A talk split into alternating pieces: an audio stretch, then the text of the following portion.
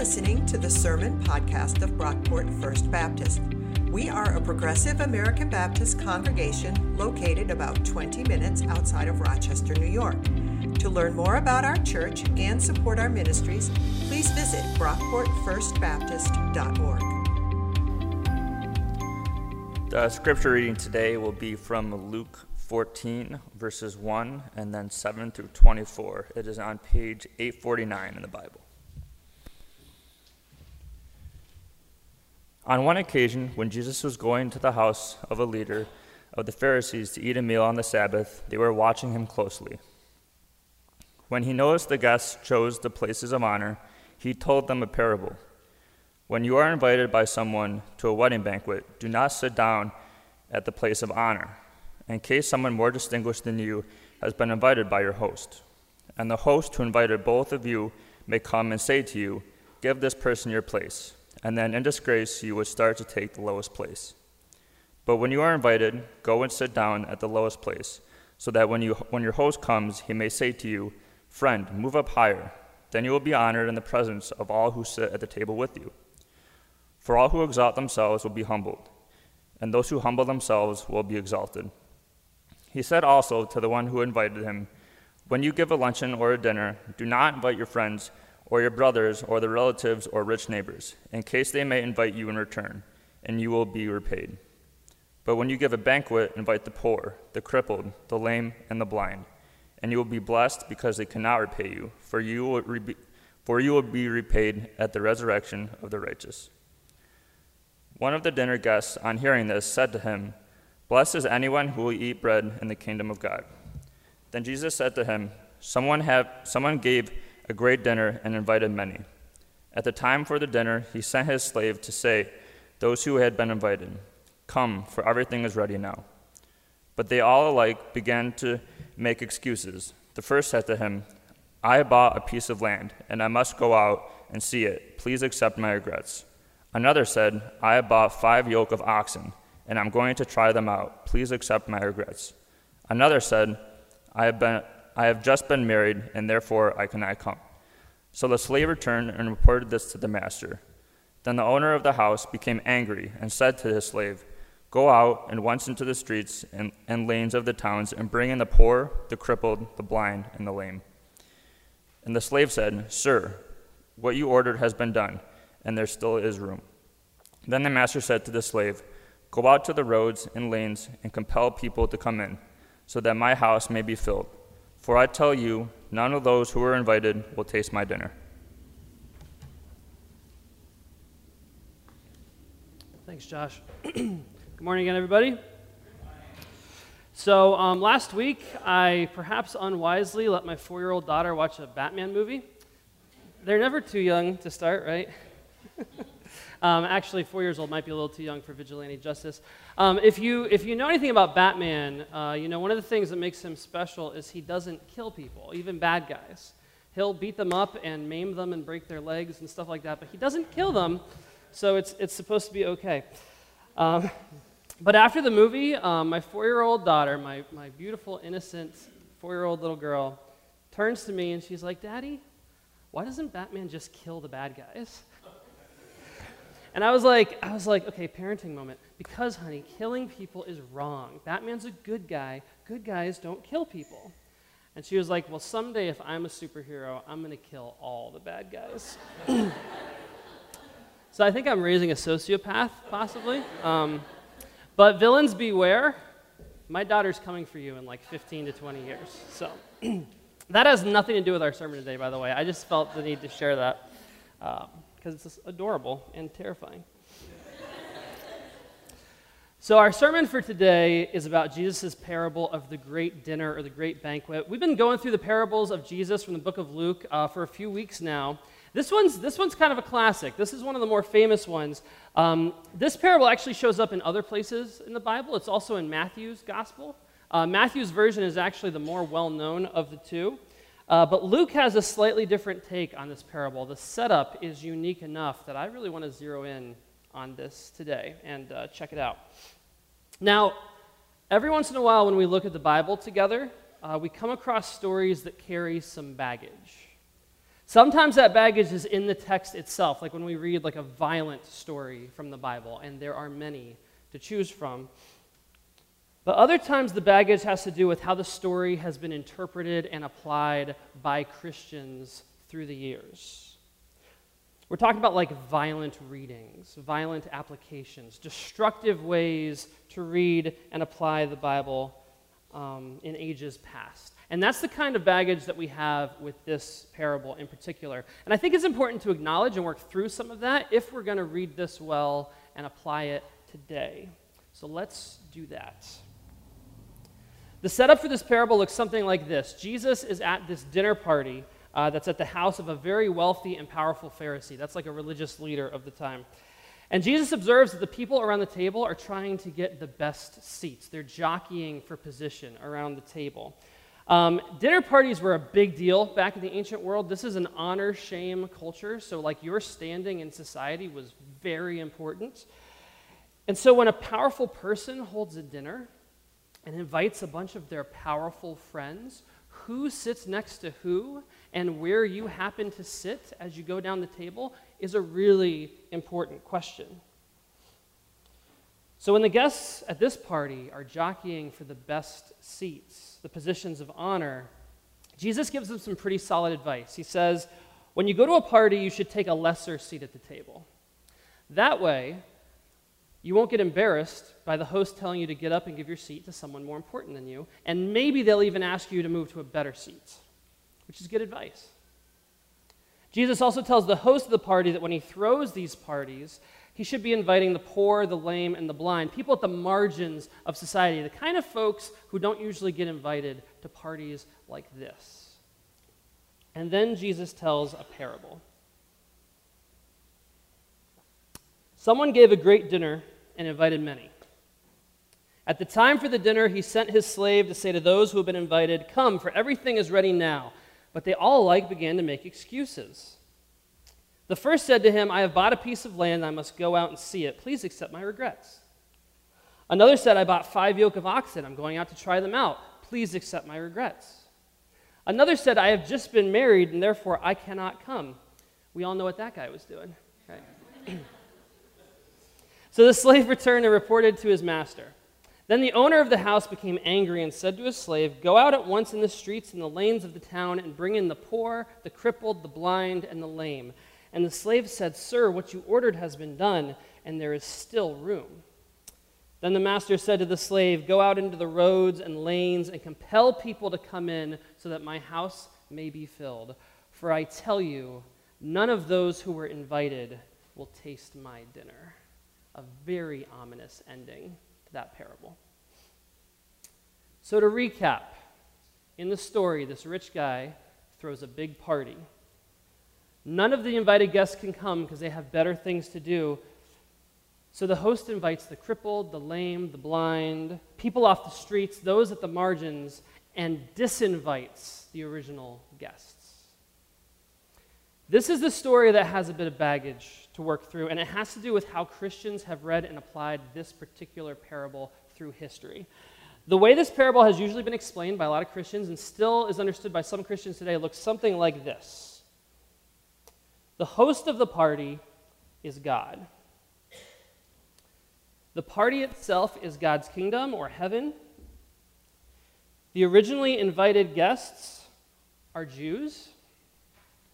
And the people at the margins, the blind, the lame, the people off the streets who are invited in later, those are the Christians.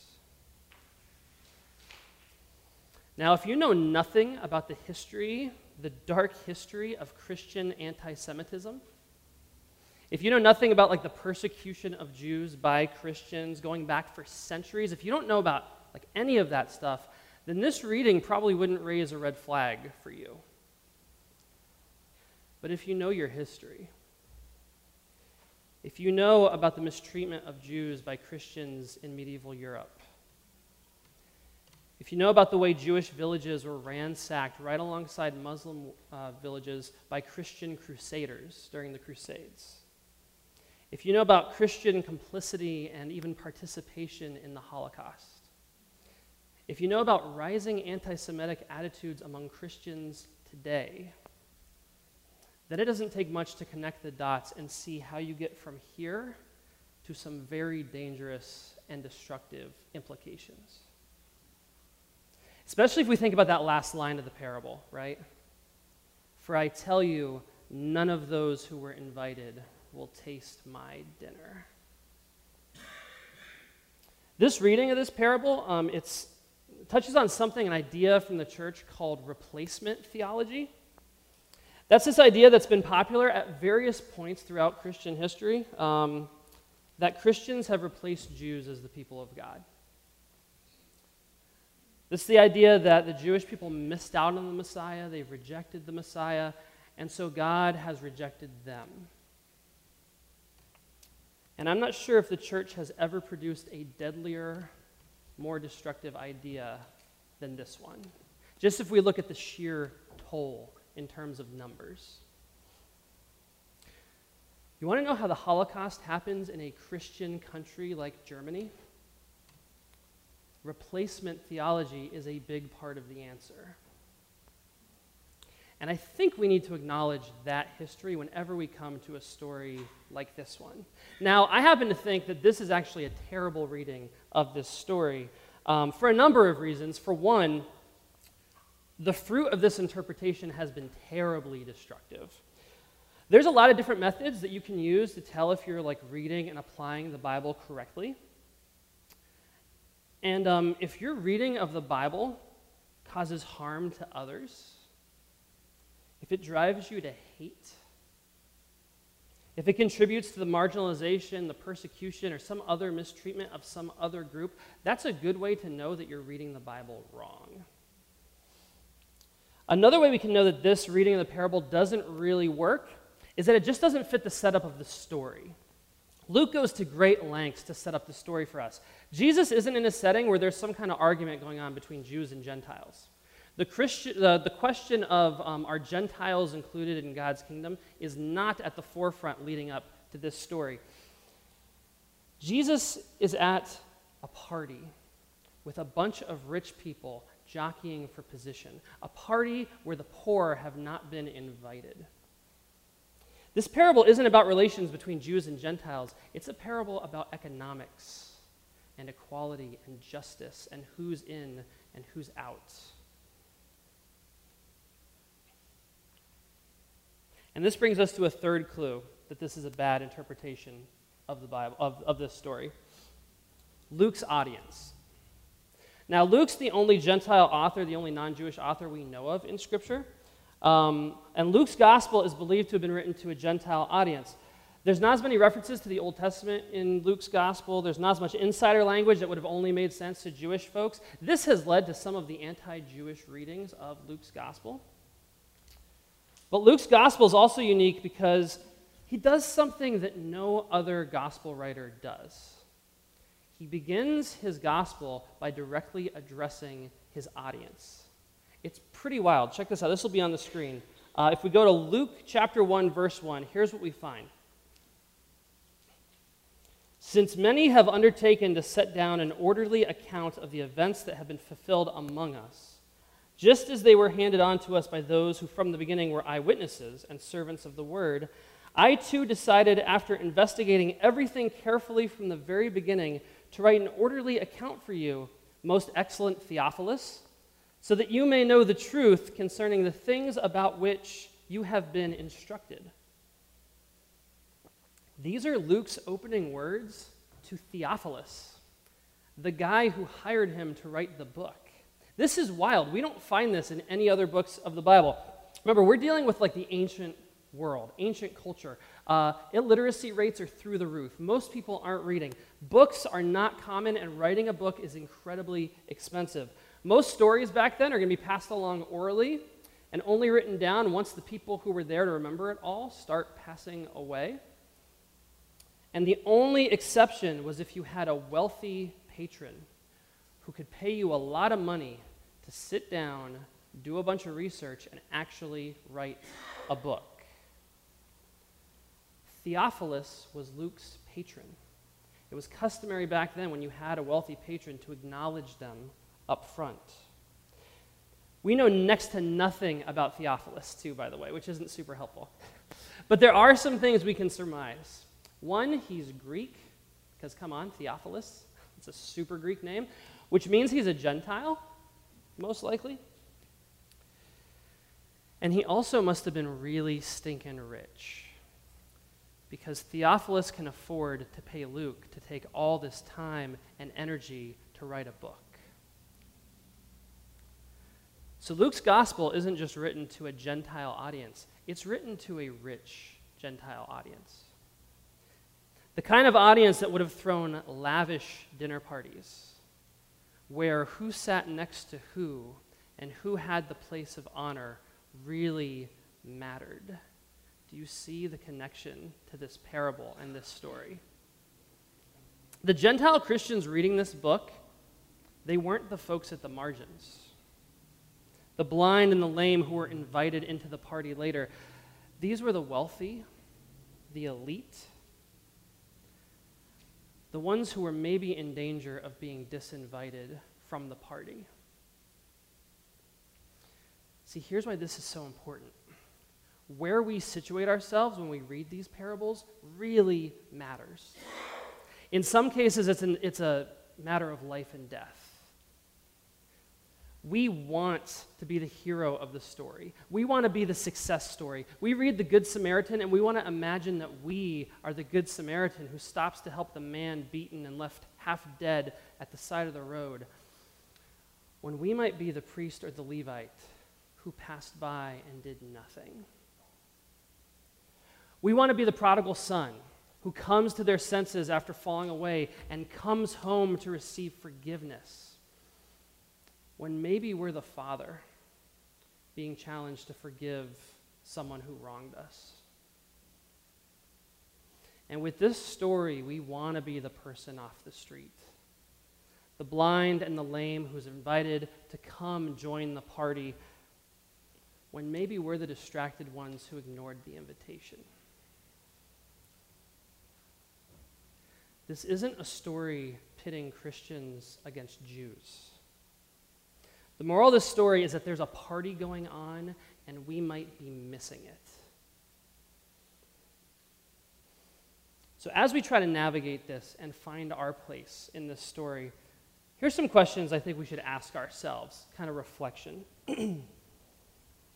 What's keeping us from joining the party? If the kingdom of God is here and now, if the kingdom of God is present in our midst, as Jesus tells his disciples again and again in Scripture, what's distracting us from participating fully in that kingdom? Maybe it's our own jockeying for power and position. Maybe we're so distracted by the quest to make a name for ourselves, to advance our interests, to defeat our enemies, to struggle to secure a place of honor in the kingdoms of this world that we're missing the invitation to a different kingdom. Maybe we're distracted by our own inness, if that's a word.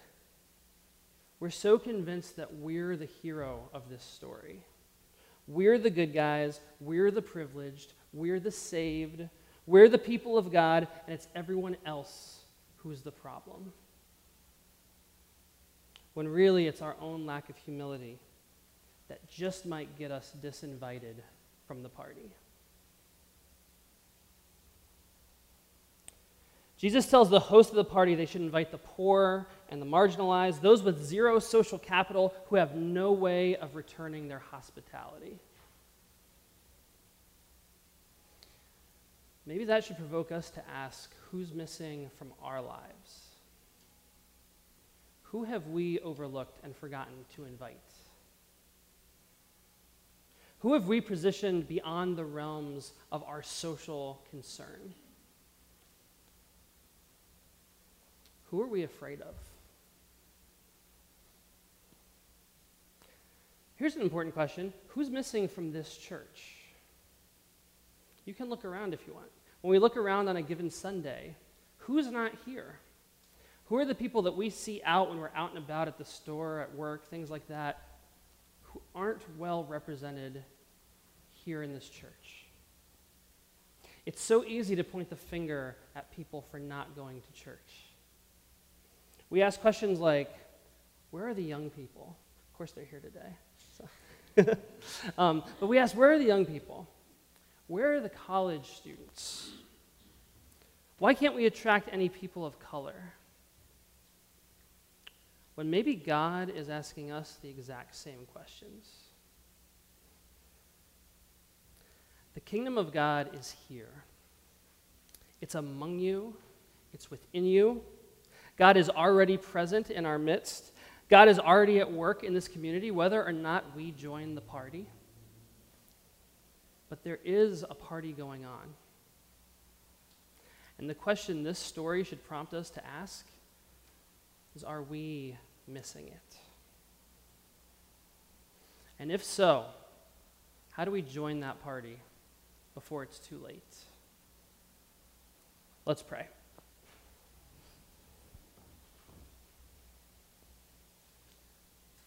God, help us to join the party. Deliver us from whatever is distracting us, our fears, our insecurities, our quest for more. And empower us, Lord, to follow you, to join you in your kingdom work of rebuilding this world. Empower us to read the Bible well and to apply it responsibly. Help us to learn from our mistakes, Lord.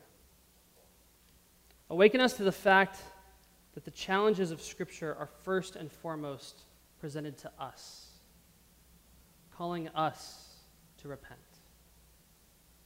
and that they're not there to be used as weapons against others.